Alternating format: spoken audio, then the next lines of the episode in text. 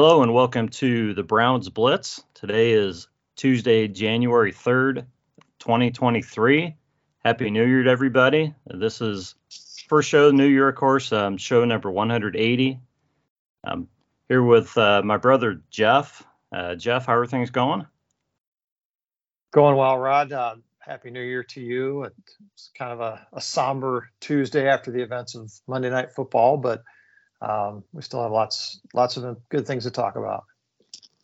Yeah, we sure do. So uh, um, we'll we'll talk a little bit about uh, last night. Um, before we do that, let's let's bring our guest in, and that's um, uh, Jeff Kirby. You can follow him at Jeff underscore Kirby four one two. Uh, Jeff's the host of um, i am going to give the Twitter handle. It's the uh, Renegade Table. It's at Renegade underscore Table on YouTube. Um, hey Jeff, how are things going? Good. How are you guys doing? And first and foremost, thank you so much for uh, allowing me to come on. Um, this is gonna this is gonna be a fun one. Absolutely. We're, we're yeah we're glad to glad to have you on. Um, you volunteered for this, so uh, so yeah um, yeah we'll have a good discussion. So. so yeah, I'm glad to be talking to you. Definitely.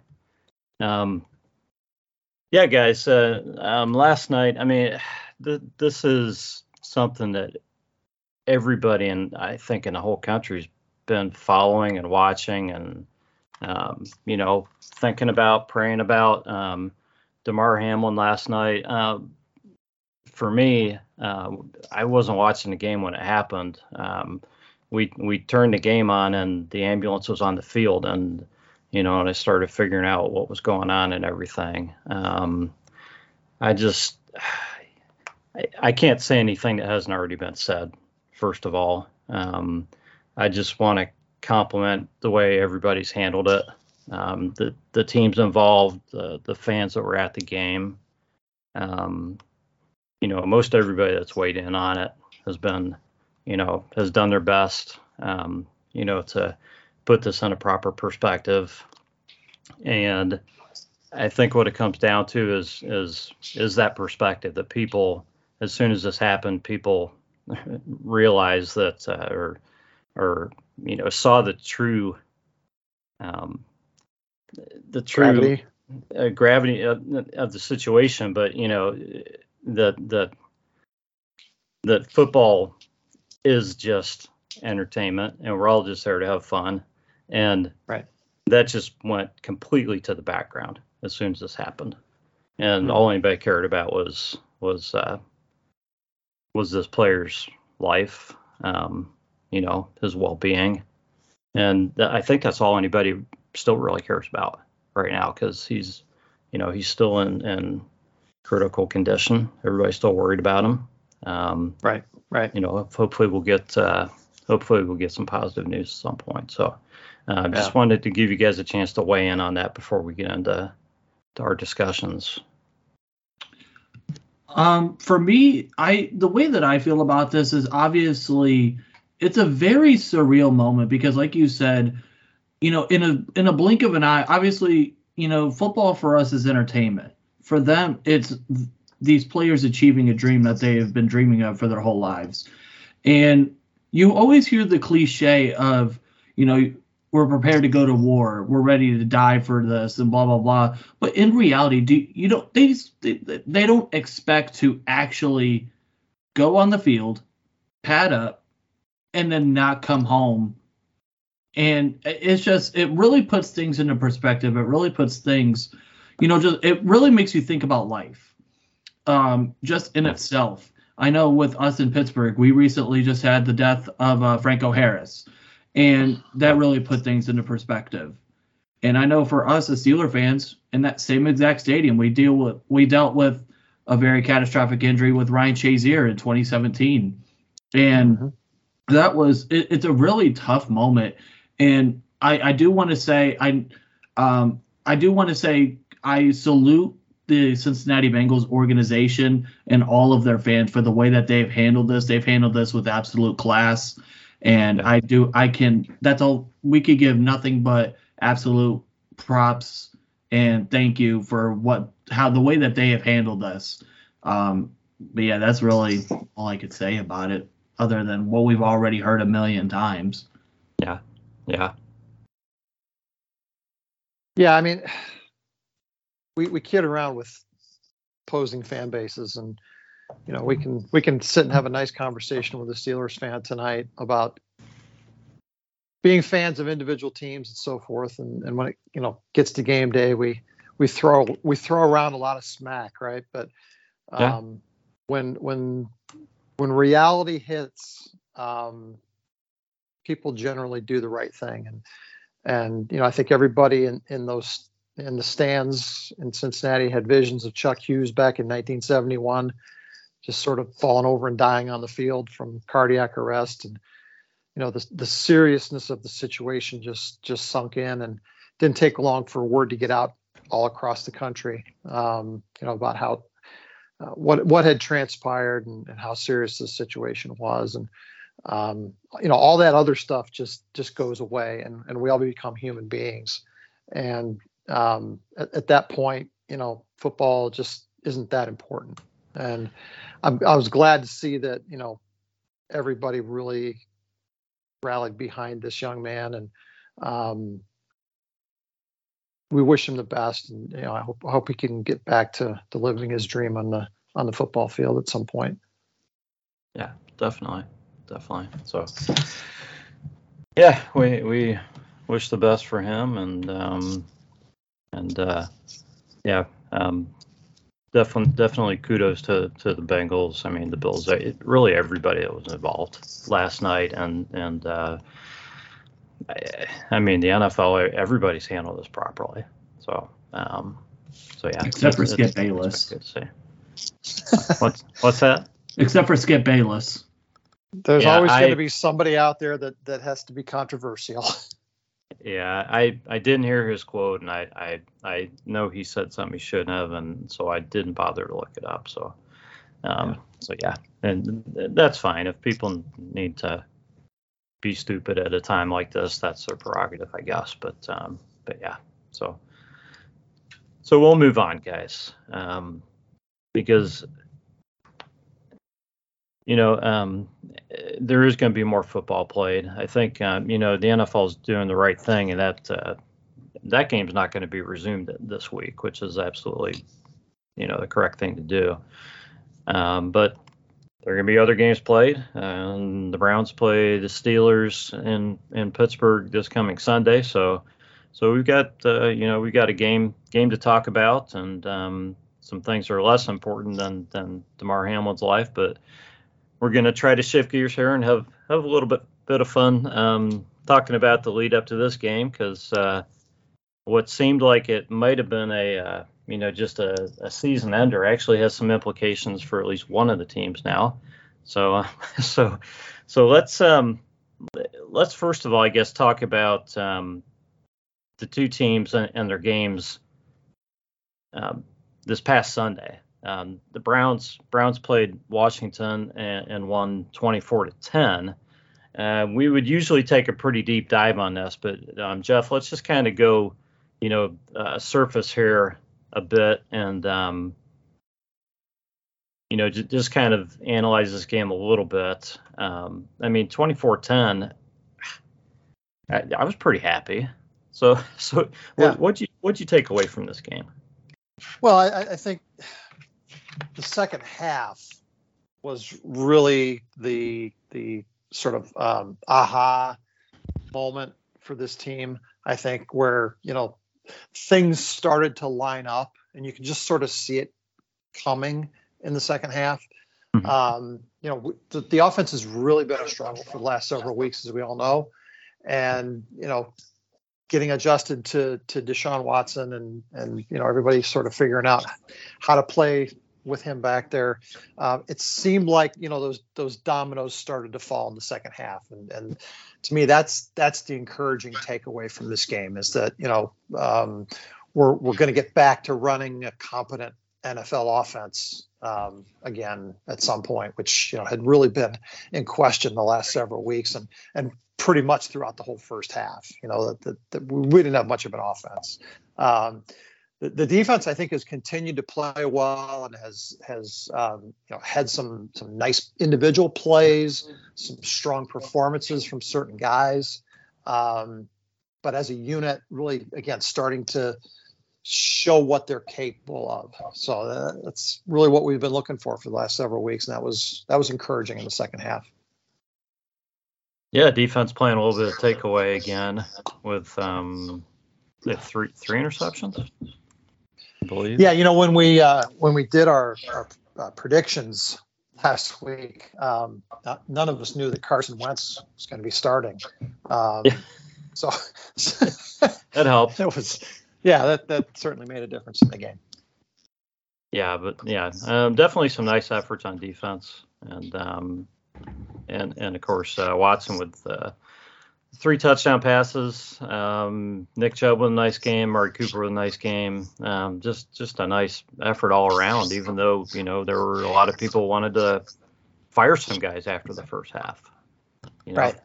Um, well, and, and guys Good who thing have struggled all season. You know, guys like Grant Delpit who have, have really had a hard time figuring out things. Um, you know, he is he's finally getting into a rhythm now and figuring out what he needs to do and, and impacting games. So, yeah. you know, people yeah. can talk about well, why you know why is it taking all season to get to this point? But the important thing is is that we're we're finally at this point.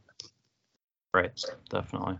Definitely. So let's let's flash back to those score predictions, Jeff, while we're thinking about it, so that we're not messing around with it later on when we give our score predictions for this coming week. Right. Um, you picked Washington to win, so we, we thank you for taking one for the team. And I get the participation the trophy this year. You, you do, yeah.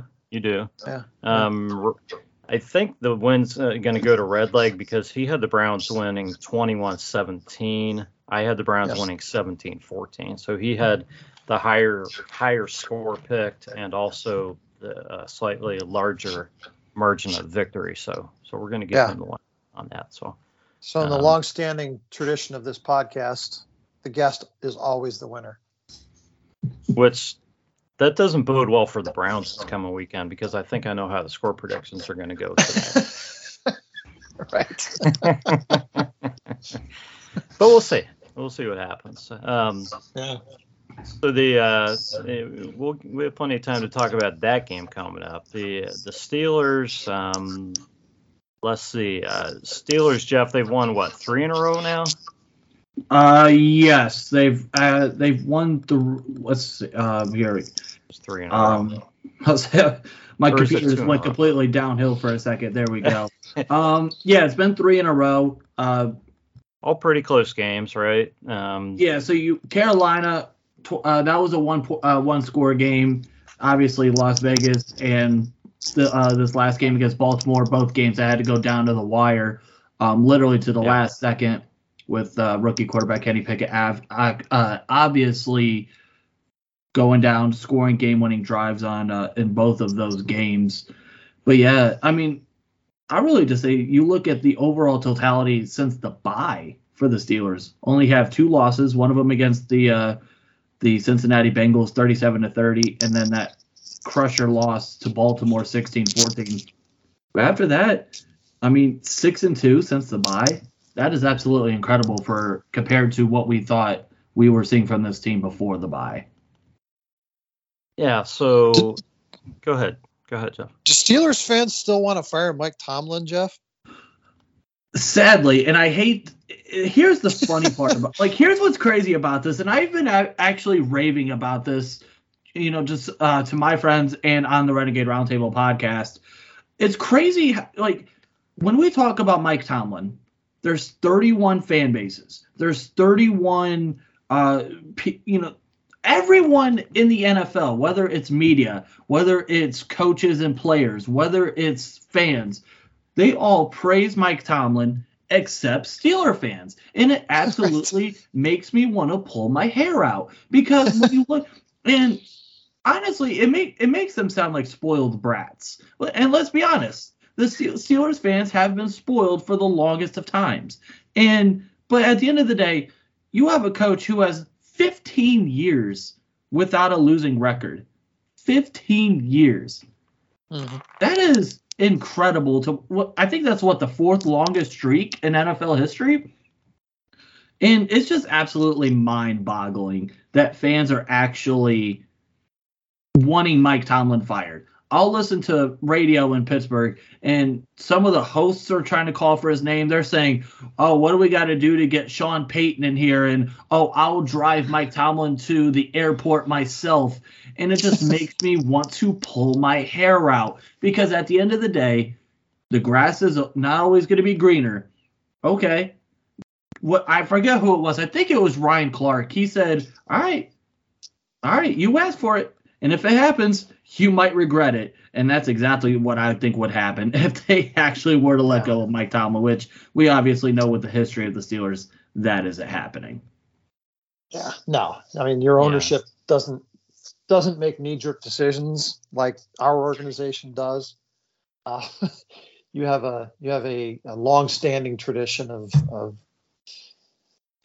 writing things out, putting systems in place, and and and plugging players into those systems. And it's the kind of organization that that us in Cleveland uh, we can only dream about one day actually having, um, where you know we're not constantly hitting the reset button. Um, but it is kind of funny how you know fan bases tend to blame head coaches um, for teams going through, you know, win and loss cycles. And let's face it, that's really what it is for the Steelers now. I mean, you had probably a Hall of Fame quarterback retire last year, um, and you picked a guy in the draft and you brought in a journeyman. Um, you know, who really expected the Steelers to contend this year based on that fact alone, or those facts alone? You know, so. Um, right.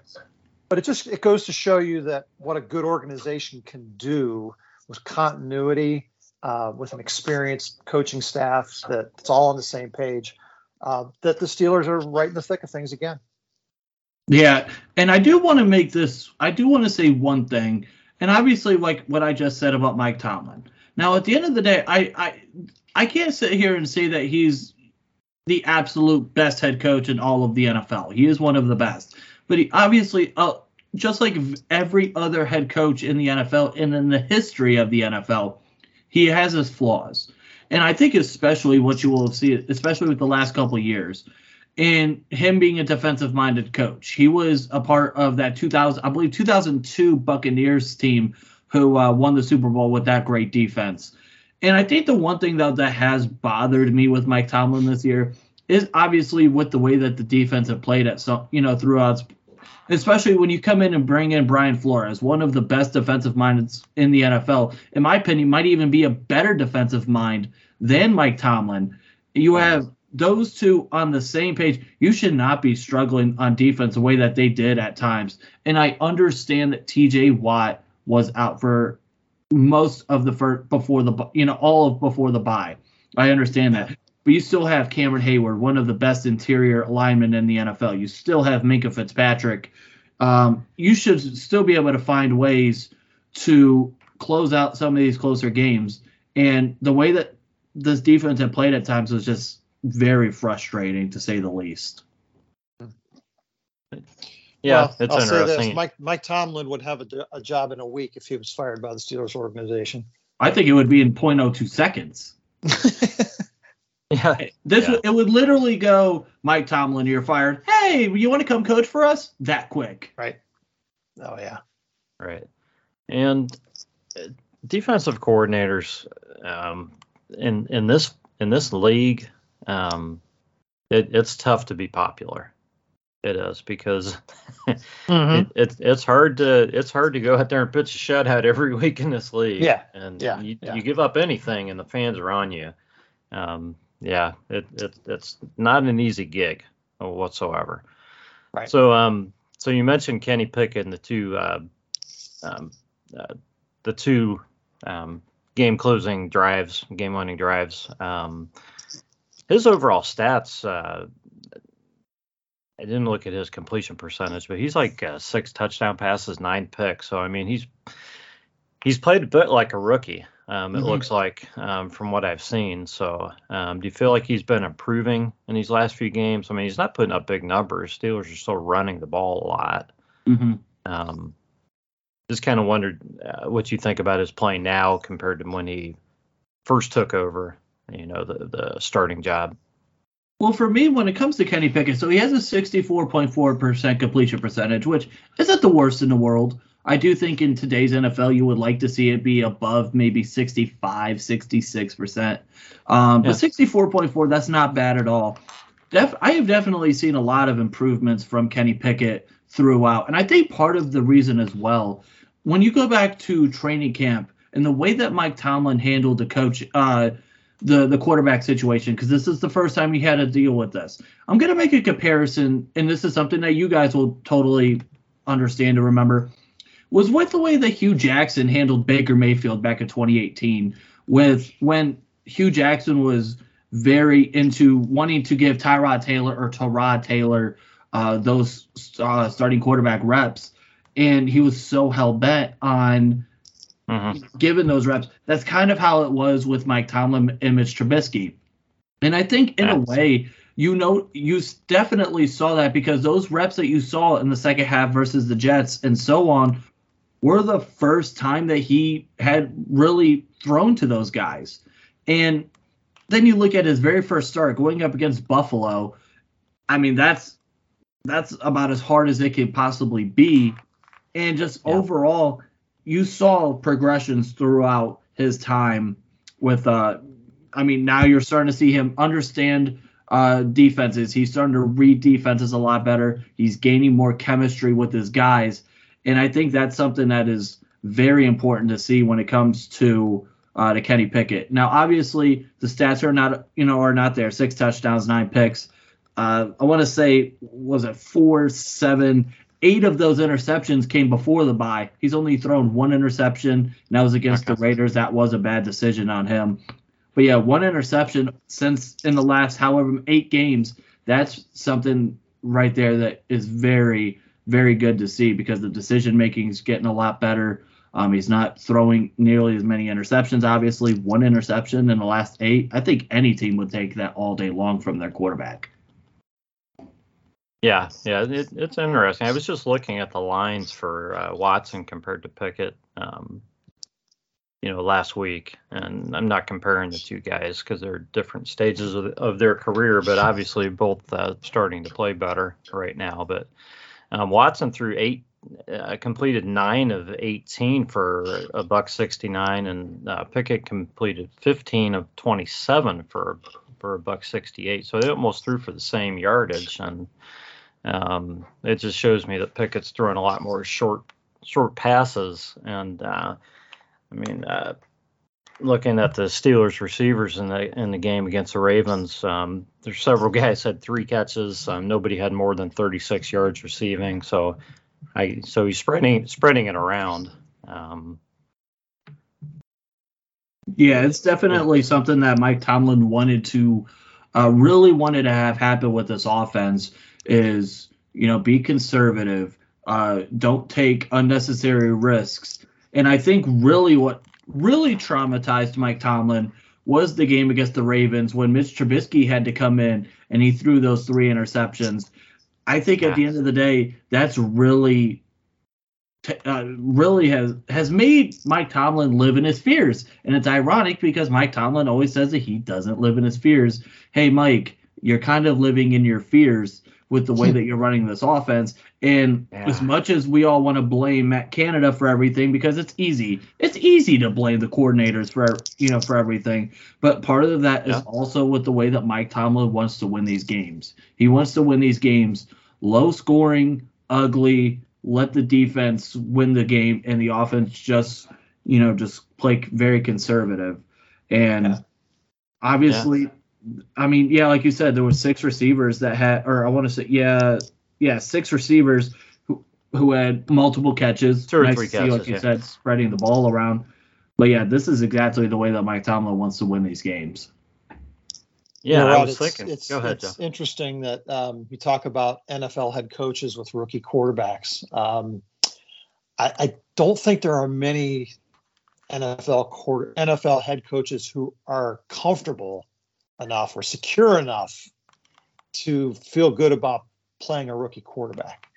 Um, you know, Mike Tomlin obviously wanted the you know the veteran um, there early on to sort of set the tone uh, before turning things over to Kenny Pickett. I mean, the only guy I can think of in the NFL who's ever been successful with rookie quarterbacks is Bill Belichick. I mean, and, and, you look at what he did the last couple of years with Mac Jones, and even this year Bailey Zappe going and winning a couple of games for him. Um, it's got to be terrifying for the average NFL head coach, and and you know, I'm not saying that um, Hue Jackson was average; he was below average, but um, he had a lot of rookie quarterbacks. Yeah, so and and, and I, I, can only imagine for for Mike Tomlin, you know, what's going through his mind, you know, having to play Kenny Pickett as a rookie. Um, it's really not an ideal situation, and and you know, you have to see how that evolves over time. But um, my personal opinion, I haven't seen I haven't seen him play a lot, but um, I, I'm not sure that Kenny Pickett's the long term answer in Pittsburgh. And I understand maybe why people are thinking that, especially with the way that going into um, well last year's draft class. This was a quarterback class that not a lot of people were really excited about. You had Kenny Pickett, you had Desmond Ridder, and, and uh, Malik Willis and company like that, and a lot of people were necessarily not knowing how to really feel about. For me, like when I was going through my process of looking at quarterbacks, I said he had kind of reminded me in a way of Derek Carr, which I guess, in spoilers, that's not necessarily the greatest of looks based on what's going on with him in Las Vegas. Right. But I said with the way if he could get the mobility of like a Joe Burrow.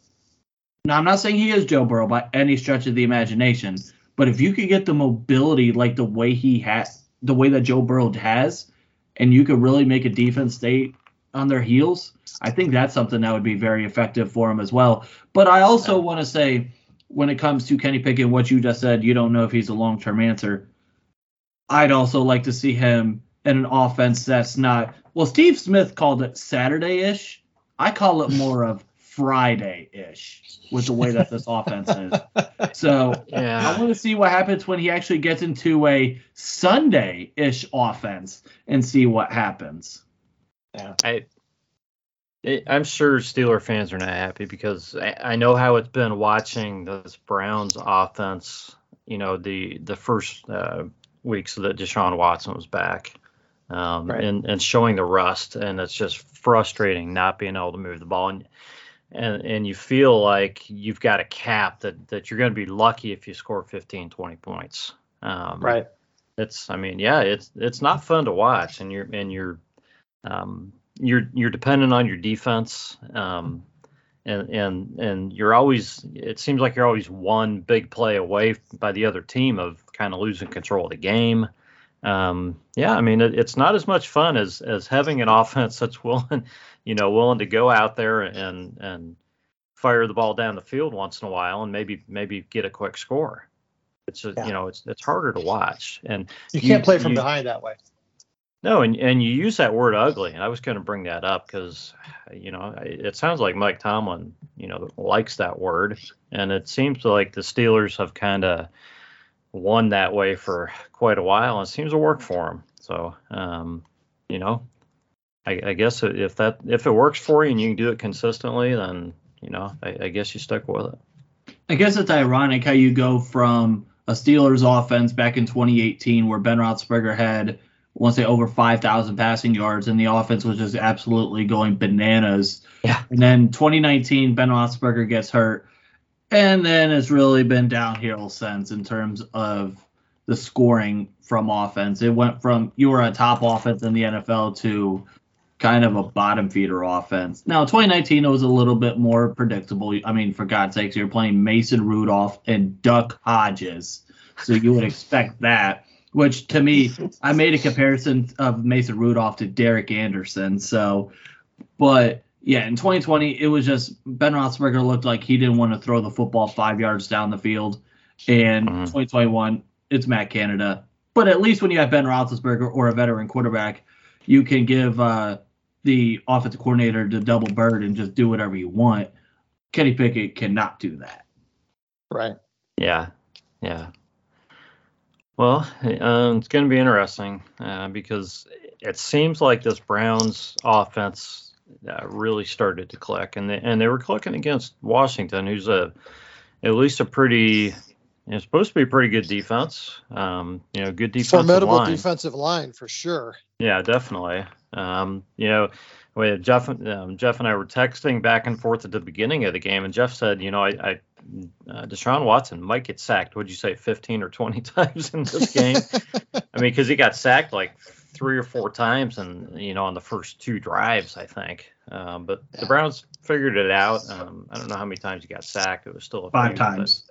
Five times, yeah. So, um, and really three or four of those were probably in the first quarter. So Yeah, it- he was just holding on to the ball way too long.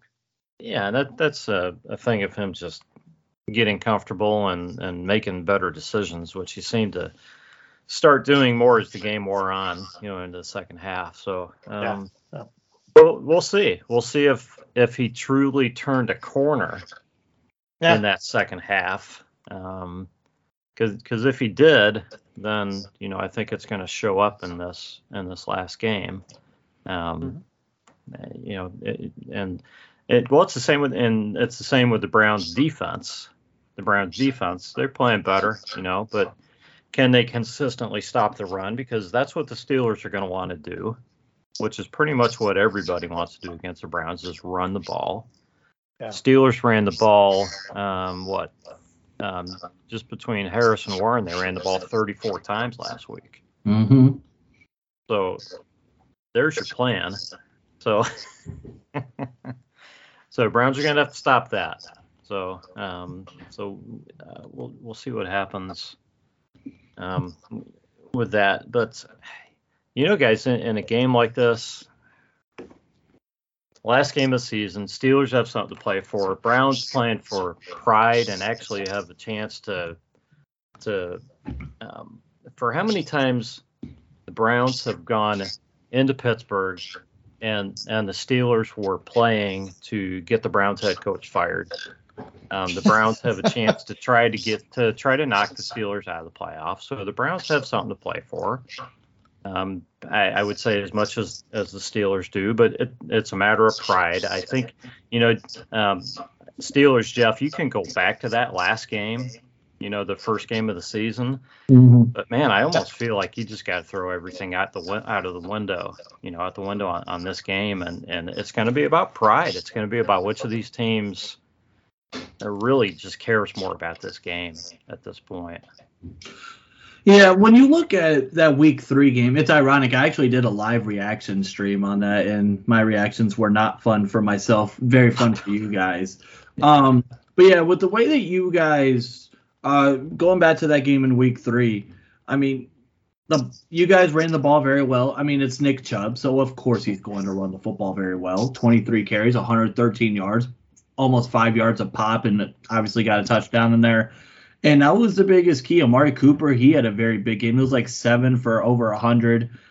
So yeah, it was just maximizing that. How many times did they run QB sneaks and get them? A billion.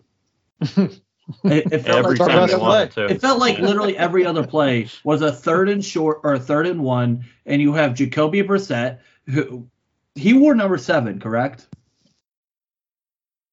Was he number seven? Um, he's- I think.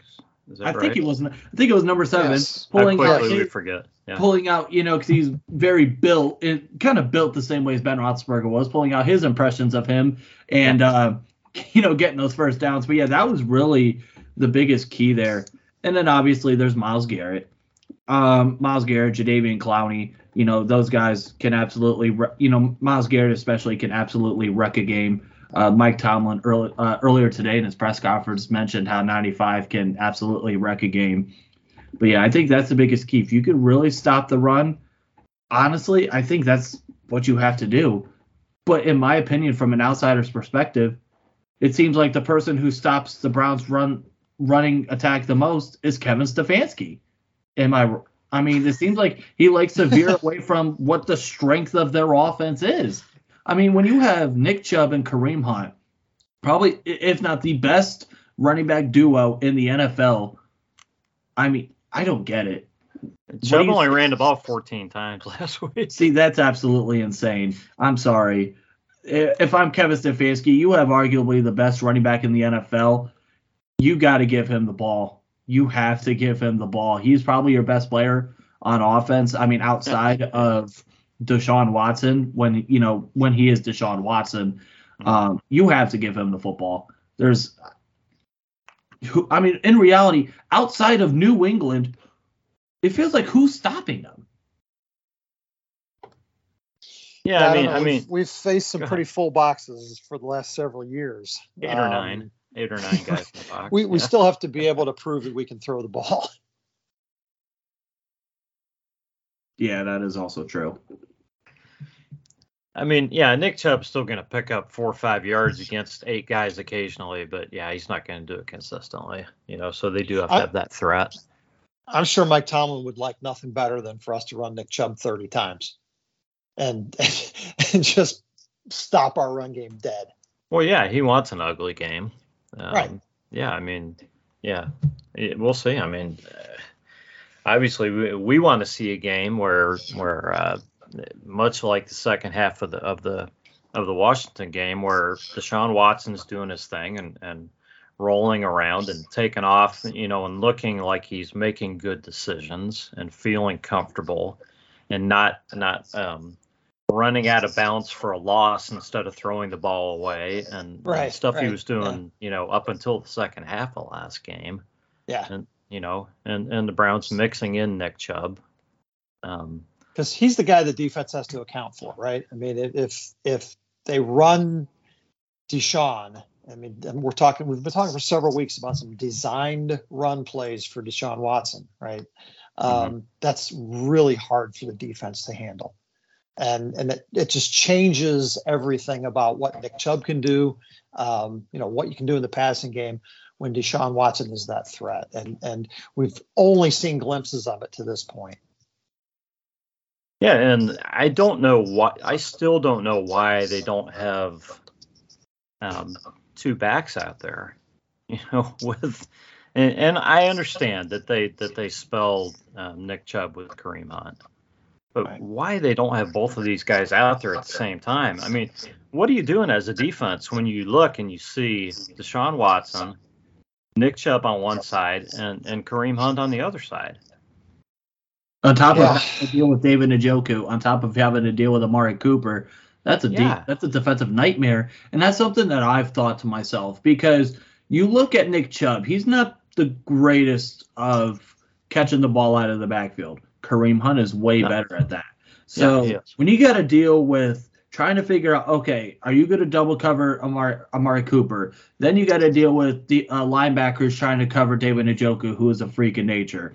Then on top of that, you got to deal with, oh, could they be running a screen? Could they be running a wheel route with uh, with Kareem Hunt? Are they going to hand the ball off? What are you going to do? I don't know. So it's just a yeah. it's an absolute nightmare, and I feel like that's another example of. And I don't know. Have we ever known why Kevin Stefanski is so hell bent on not doing that? well, he he did a little bit at the beginning of the season. He he had a few drives where uh, where Hunt and Chubb were out together, but hmm. eh, we probably I don't think we've seen it on more than 10 plays all season. So I don't understand, especially when you have other backs on the team. So it's not like you have to keep one of those two guys fresh the whole time. They they have D'Ernest Johnson on the team who who's a pretty good back, and I don't think he's had more than two carries all season. You know, and then they they um, drafted Jerome Ford, who's probably going to be the number two guy next season, and he's maybe had five carries all season. Um, it, that that Nick Chubb should be getting the majority of the carries, but why these other guys aren't out there occasionally and rotating and on the field a little bit more, I don't understand. Because you're primarily only throwing to, um, you're only throwing to three, you know, three guys aside from Hunt. You're you're throwing to Njoku, you're throwing to to Peoples Jones, and you're throwing to Amari Cooper and they don't all have to be out there at the same time on every play. You know, um, yeah, I don't know. I don't know. So I just looked this up. So there were six times where Kareem Hunt had over 10 carries. Five of those were the first five weeks of the season 11, 13, 12, 10, 11. Then you get a couple weeks where he only has four and five. Then you have the game against Cincinnati on Monday night. He had 11. Then after that, it's been under 10. Yeah, he's really not been utilized in the offense much this year. Not um, much. Not we've much. had a we've had a pretty vanilla offense most of the season, um, aside from you know the, the occasional trick play. Okay, um, but for the most part, we've been we've been very simple. We've been very safe, very high percentage, not a lot of risk, which is what you'd expect an NFL head coach to do when he's playing a backup quarterback or a quarterback who hasn't played in two years. Um, I think yeah. what he's trying to do is is get that stuff to work first, and then you know he'll be able to to hopefully work some of these other wrinkles in over time. But here we yeah. are in you know week week 18, and you know we haven't, haven't seen it. we haven't gotten any of that basic stuff to work consistently. It's it's true. It's true. Um, yeah, I, I get the feeling that with the lack of carries for Chubb a lot of these weeks that he's really just been trying to get work in for Deshaun Watson to make Watson comfortable. That right. that's really been the main focus uh, for mm-hmm. for the entire team. Um, you know, and and uh, it, it, finally started to pay dividends the second half of, of um, you know the last game. So right. um, so yeah, so we can complain, but I think that's pretty much all they wanted to do because um, getting to the playoffs by the time Watson was back was, uh, you know, it, it, was possible, but it was very slim, a very slim chance. So, uh, so we said last week we were we were averaging 11 points over the last three games. Um, you know, you're not going to improve that by running Nick Chubb 10 more times. You're going to improve that by getting Deshaun Watson to do his thing.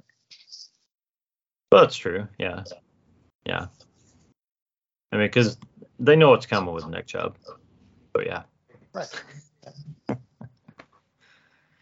anyway, so uh, so for this uh, for this game coming up, uh, the the Steel for the Steelers to get in the playoffs, it, it's kind of interesting because the Steelers would need to beat the Browns, they would need the Bills to beat the Patriots, and they would need the Jets to beat the Dolphins and these games are all going to be going on at the same time.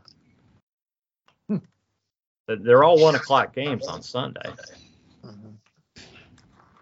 So, so yeah, you wonder um, just uh, if if um, you know any of those other games, um, you know, get to be a blowout or anything in the wrong direction if the if the uh, you know if the I guess the tempo or the uh, emotion of the game will change at all. I would yeah. like to think it wouldn't, but but who hmm. knows? Yeah. Well, I think you know Jeff said it earlier. You know, this is a rivalry that goes way back, and and if these guys can't get up for a Brown Steelers game in Week 18, um, they probably shouldn't be playing in the NFL. So, true. No excuses. No excuses. Go out there and, and bust your ass last game of the year, and let the let the playoff scenarios work themselves out. Yeah, I was gonna say yeah for me. Obviously, with the Steelers, you know they have something. I would say obviously when it comes to, I I don't know if this is more of a a fans thing, but obviously, yeah, Brown Steelers. You know, I I'm here. For, I live in Northeast Ohio, so I completely know how Browns fans are when it comes to Brown Steelers week. It's absolutely insane. And yeah, if you can't get up for this, that's like that would almost be like an equivalent to saying that Ohio State fans can't get up or or Ohio State players can't get up for a Michigan game. I mean, that would just be absolutely outright bizarre. Right. Yeah. Yeah, I mean, players on both teams should understand this rivalry, especially by this point in the season, even if they're rookies. So so it shouldn't be a problem. And you know, and beyond just the meaning of the rivalry, there there are guys playing for jobs for next next season. You know, not that not that that's going to be totally determined by this game, but there are certainly guys who could potentially lose jobs by not playing well in this game. So uh, so you know so we'll see what happens there. Um, just with the play, I mean the Browns uh, Browns players overall look look have looked a little bit better um, after after some subpar performances. Um, you know, I was just going to bring up the Browns linebacking corps. Um, it, that's been decimated by injuries. Um, the Browns, the Browns uh, have um, seven linebackers on IR. Yeah, the Browns have one linebacker left on left who who was on the team at the beginning of the season. That that's Tony Fields, and he right. was a special teams guy at the beginning of the beginning of the season. Didn't he get hurt at some point on Sunday as well? Yeah, he was in the tent for a while. Yeah, because but he, um, but he came back out and played. He came back out. And did Jermaine Carter take his spot? I think. For, that's probably for a while, but I think they were rotating Carter in also. Yeah, that's true. But I mean, and you got to give these guys credit because they're they're they're signing guys off the scrap heap, bringing guys in off the practice squad, uh, trading for yeah, guys. Pretty much. And they've all been playing pretty well. Yeah, they really have. All been I mean, contributing. Um, Deion Deion Jones has played. I mean, he he. Ha, I'm not going to say he's been great. He's been he's had good games. Um, he's been decent. Um, uh, Reggie Ragland looks like a player out there. Um, he's yeah. he's done well. And Tony Fields, um, aside from some bonehead plays and some penalties, he's looked pretty good. Um, I didn't see enough of Jermaine Carter to to have him have an opinion of him yet, but um, right. But just it's not hard to in. look good as as a linebacker in our system, um, because our defensive tackles are so bad that the linebackers end up making most of the plays anyway. They get tackles and plays, yeah. Yeah, yeah. It's not hard to not hard to look good. Um, guys running the football, they usually make it to the linebackers. Yeah. Right. but we can laugh about this. So anyway. Right. Yeah. What's ironic is real quick, you guys, you know, talk about your guys' linebacking corps. For us, it's a little bit interesting as well, especially because you look at Devin Bush, who you traded up 10 spots to get back in 2019. Mm-hmm. He just played five defensive snaps on Sunday for the Steelers. Um, mm-hmm. Needless to say, he will be in a different uniform in 2023. Myles Jack was another guy. We signed him in free agency to, a, I believe, a two-year deal. He's dealing with a groin injury. He left that game on Sunday, so it very well possibly could we could possibly see Robert Spillane, which Steeler fans have a love-hate relationship with him, and also a rookie Mark Robinson, who was a seventh-round pick uh, from Ole Miss, and he just saw his first action. I, I, believe this is only his second game this year where he was actually given a helmet, and he played pretty well out there, all things considered. So I know you guys have you you know linebacking ish uh, injury issues. For us, I mean, we're dealing with one injury slash someone we can't wait to ship off to another city. And so, yeah, it's going to be very interesting to see how Mike Tomlin handles Devin Bush for our end. Um, yeah, because if he has another game where he doesn't play that many, I think he will be saying goodbye to him, or more like, "Thank you, Lord, he is gone." Maybe we should run the ball 35 times. Uh, maybe if if uh, well, as long as they can get past the, the defensive line, yeah. I mean, right. But yeah, yeah. I mean that that's that's interesting. I mean, fans um fans are always mad at somebody, so um there, there's always going to be a target unless the team can go, you know, undefeated. They're they're going to find somebody to get mad at. I think so. Um, I guess we should ask Patriots fans back in 2007. Hey, what were you mad at? Was there anything because I mean you'll see Chiefs fans who get mad at things and I'm like, um, I don't think you're allowed to be mad. you guys win like 13 games every season. There's nothing to get upset about. Right. yeah, no, I, I agree with you definitely. So um, I don't know. I mean, uh, uh, Browns, Jeff, how how are you feeling about this game? Do you feel like the Browns are going to have the emotion to go in and and and and put up a good performance against the Steelers in the last game of the season when when this game has more meaning for the Steelers than it does for the Browns. I mean, that's kind of what I was worried about last week against the Commanders, Rod. Yeah, yeah. And and and you know everybody everybody went out and played. So you know, our problem is we've been on this this up and down cycle: win, lose, win, lose, win, lose. You know, and and you know we won big over the Commanders. So you know, did they have another letdown, right? But right. Um, like I said before, this is this is the Steelers game. This is the last game of the year. Everybody's playing for a job next year. Um, they can knock the Steelers out of the playoffs. All these incentives to go out there and, and play hard. They ought to be able to get up for this game. Yeah, I agree. I, one thing I want to say about that, I think honestly, here's the biggest key to this game.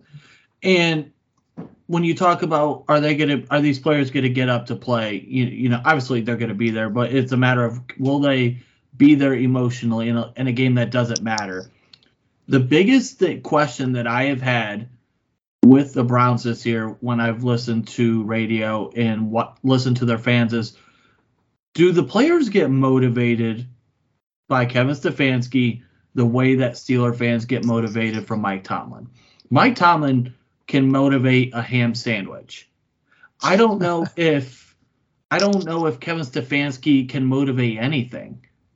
I mean, and I'm it's something that I've just noticed where it's like he's sometimes you know I will see their victory, you know, the victory videos of them in a locker room, and it's it feels like I'm watching a Bob Ross video, and like I'm, I mean I don't want to be mean, but it's like at the end of the day, do you? I that's my biggest thing. Can if if the roles were reversed, if Mike Tomlin was on the Pittsburgh was uh, the head coach of the Cleveland Browns, I mean I know Browns fans are seething at the teeth wishing that was the case, but if that was the case, those Mike Tomlin would get those players motivated and ready to go. He will have them players ready. They will have them wanting to go and run through a wall for Mike Tomlin.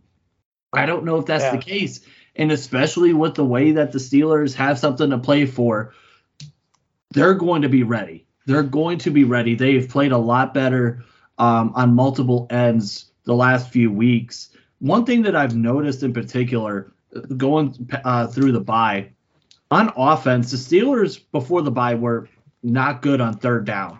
After the bye, they've went up 20%. They're over 50% percent mm hmm on third down. Defensively, before the bye, they were giving up 46% on third down. Now it's down to 34. So you're seeing you're seeing improvements, and I think I don't think there's a coincidence. I think it's because of number 90. When you have TJ Watt, and it'll be the same exact for the Browns. If Myles Garrett were to be gone for a majority of the year or a decent amount of the year, the defense is going to play a whole lot different. It's not going to be for the good. So, and Myles Garrett and TJ Watt, two of the absolute best at what they do in the National Football League. I mean, I mean Myles Garrett, deal. He's probably going to be a person that wouldn't be surprised if we find out he's going to need shoulder surgery after what happened with him in that car accident. I think it was. I think that was actually right after the Steelers game and before the Atlanta game. And first off, glad that he was okay and everyone involved was okay there. But yeah, that's he. I think Myles Garrett will be ready. Myles Garrett seems like someone he's always going to be ready to play the Pittsburgh Steelers, no matter what. But you just wonder about so. everyone else. Hmm. Yeah, it, it's interesting. We, have talked about uh, Stefanski and, and this a little bit on on on this show before. Um, you know, and and Jeff, I think you're kind of making the point that um, that you kind of draft to bring in players that fit you know who you have as a staff and everything. And I mean, the Browns, I think, do have some guys that don't need that that uh, guy to get in your face. Know, I mean, I, I can tell you, Nick Chubb doesn't need anybody to get in his face to get out there and be ready to play. Um, but you know, as far as the whole roster, I don't know the composition as far as how many guys need that and how many don't. So, you know, maybe it's you know maybe a different coach a different style of coach would help in some cases. Uh, maybe it wouldn't. It's ironic. So a couple years ago, I do want to give a shout out to one of my friends, Hunter. We did a live stream on Facebook and we were talking about head coaching things, and the Browns got brought up. And I remember specifically, I said I thought you guys should have went after Robert Saleh, and that was after the 2019 year. Defense was abysmal. The offense, I mean, let's be honest, Freddie Kitchens, that should say it all. And I thought he would have been the perfect guy for you guys. He's a motivator. He's a guy that's going to get you ready to go. And I think Robert Saleh would have been a guy where if the if you replaced Kevin Stefanski with Robert Saleh right now, he would have them ready to go. And I, I remember hearing all throughout the year, listening to radio in Cleveland here, about who are the leaders. Like, who are the leaders on this team? Like you mentioned, Nick Chubb is a leader by example. He's not a rah rah guy. He's going. He's a quiet guy, but he is a hard worker. Amari Cooper, same way. But then you ask yourself, where is possibly the leadership from your 125 million dollar pass rusher or your 100 million dollar corner? Here in Pittsburgh, we don't have that issue. We have Minkah, we have Cam Heyward, T.J. Watt, Najee Harris. Those guys are vocal leaders. And you see that. Now, I know there's different types of leaders, like I said with Nick Chubb, but I do think if you could have one or two of those guys who are vocal leaders who will really get you ready to go, I think that means everything in the National Football League. No, we, we talked I, on the last show. Go ahead. I think it's yeah, it's a valid criticism. It's it's uh, it's one I leveled at Myles specifically last week. Um, that you know that's what's missing right now. Um, and I think that's what this organization needs to do in the offseason is from a from a roster standpoint is find guys to backfill who who bring some of that. Um, as far as Kevin Stefanski is concerned, I, I think you know we, have talked before about there's different leadership styles, right? And Kevin Stefanski is more of a you know CEO kind of uh, of a leader. You know, he's he's delegating. Um, you know, he's he's sort of the level-headed guy. Keep you know keep everything on an even keel, um, and you know hopefully you know a lot of effort rises all boats, right? Um, where you know Mike Tomlin is you know going to get in your face and, and um, and, and I think both can work. Again, it's just like Rod said, it really just depends on your roster composition and what, what kind of guys you have on the team. Um, but, but, Kevin Stefanski definitely needs guys in the clubhouse to, to pick up that role. And I, think you're absolutely right. He doesn't have them. I do have one question, and I'm very curious to hear your answers on this. Do you think there's an actual chance that Myles Garrett might go to the front office and say, um, I think it's time for a change of a change of scenery. Do you think there's a realistic possibility of that happening? I wouldn't think so. I don't know. Yeah, I I, I don't think so. Um, he seems to be pretty happy here. Um, but, you know, I mean, and and honestly, if if he was to do that, it's what would you what would you get for him? I think you'll definitely. Right? Well, the way that I would look at this, say if that was the case, say he goes to the front office and says, "Listen, I just need a change of scenery." You could definitely, you'll definitely get at least one first. I mean, look at what Miami gave up for Bradley Chubb. Yeah. And let's be honest, Myles Garrett is on a whole different stratosphere than uh, the Bradley Chubb. You could definitely get something. And I actually think now I understand that what can you get in value that would but you know give you the kind of value that Myles Garrett gives you on the field.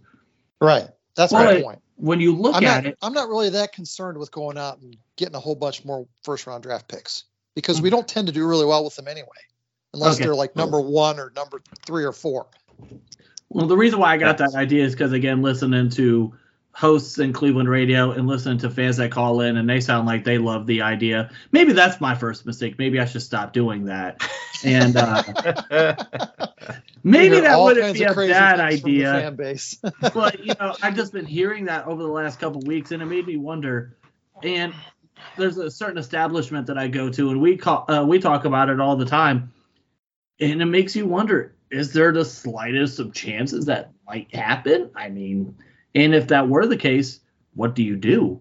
I mean, are you going to say no? Now go get ready for next season, or yeah. what happens with that? Because that could be very interesting as well. Yeah. yeah. Well, we saw it a couple seasons ago with David Njoku. We saw it this season with Kareem Hunt. Um, both of those guys stayed here. Um, one got an extension, one didn't.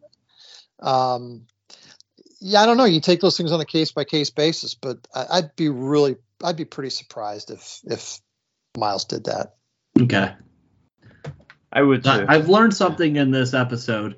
Stop listening to Cleveland radio and listening to the fans. Got it. Our, Just, our media is really bad here, and and our fan base can be even worse at times. I mean, I feel like we always say that. I mean, we hear the same thing here in Pittsburgh. You'll probably hear that in Jacksonville or in Houston or in Seattle. Right. We always yeah. hate the media, and we always, I, I mean, and then the fan, we every fan base is gonna have some stupid people. Then there's obviously, you know, every fan base could definitely have some smart, logical people. And then in the media, it's just whatever agenda they're agreeing with or wanting to push or whatever. Yeah. Certain yeah. people have a, have a, a tendency to try to create the news rather than just reporting it. Also the case. Very well could be the case. you could tell yes. when it's a dead news day when you hear uh, some BS stuff going on. Like, oh, I can see it's a slow news day. Cool. Breaking news: Deshaun Watson was spotted on the bench eating a ham sandwich. right. yeah, there's always something going on. Definitely. Yeah. Yeah. Yeah. Yeah. So, um, I think we predictions? get on. Yeah, let's get on to some predictions. So, so um, last I saw, the, the Steelers are a three-point favorite in this game, which is they're at home. So it's what they would get for being at home. So pretty much a toss up. Um, the over under I saw was 40. So um, that sounds high. Um, yeah. yeah, it does sound high for this game. Um, so uh, so Steelers, Jeff, let's let's get your prediction first, and if you want to throw out any uh, any in game predictions as to something that might happen, you're welcome to do that too. Um, for me, oh boy, I'm gonna go with. It's. I think this is going to be a close game. I think it's going to be. Oh, I, I'm hell bent to say both teams are going to score over 20. I'm going to go 17 to 14, and I think for me, I think Minkah Fitzpatrick will have another interception in this game. Okay. Okay. Steelers to win 17 14. Okay. Well, he doesn't. Under. You're picking the Steelers to win, right? Yeah. Okay. All right. Uh, Browns, Jeff. What's your, okay. What's your prediction? Well, I, I tend to agree with the amount of scoring. I'm, I'm pretty close to that. Um, I'm going to say the Browns are going to win 17 13. I think this is going to be another low scoring game for both teams. Um, I'd be really surprised if there's a whole lot of uh, touchdowns in this game. So, um, and as far as predictions go, um, I think Deshaun Watson is finally going to get his 50 yards of rushing. Okay.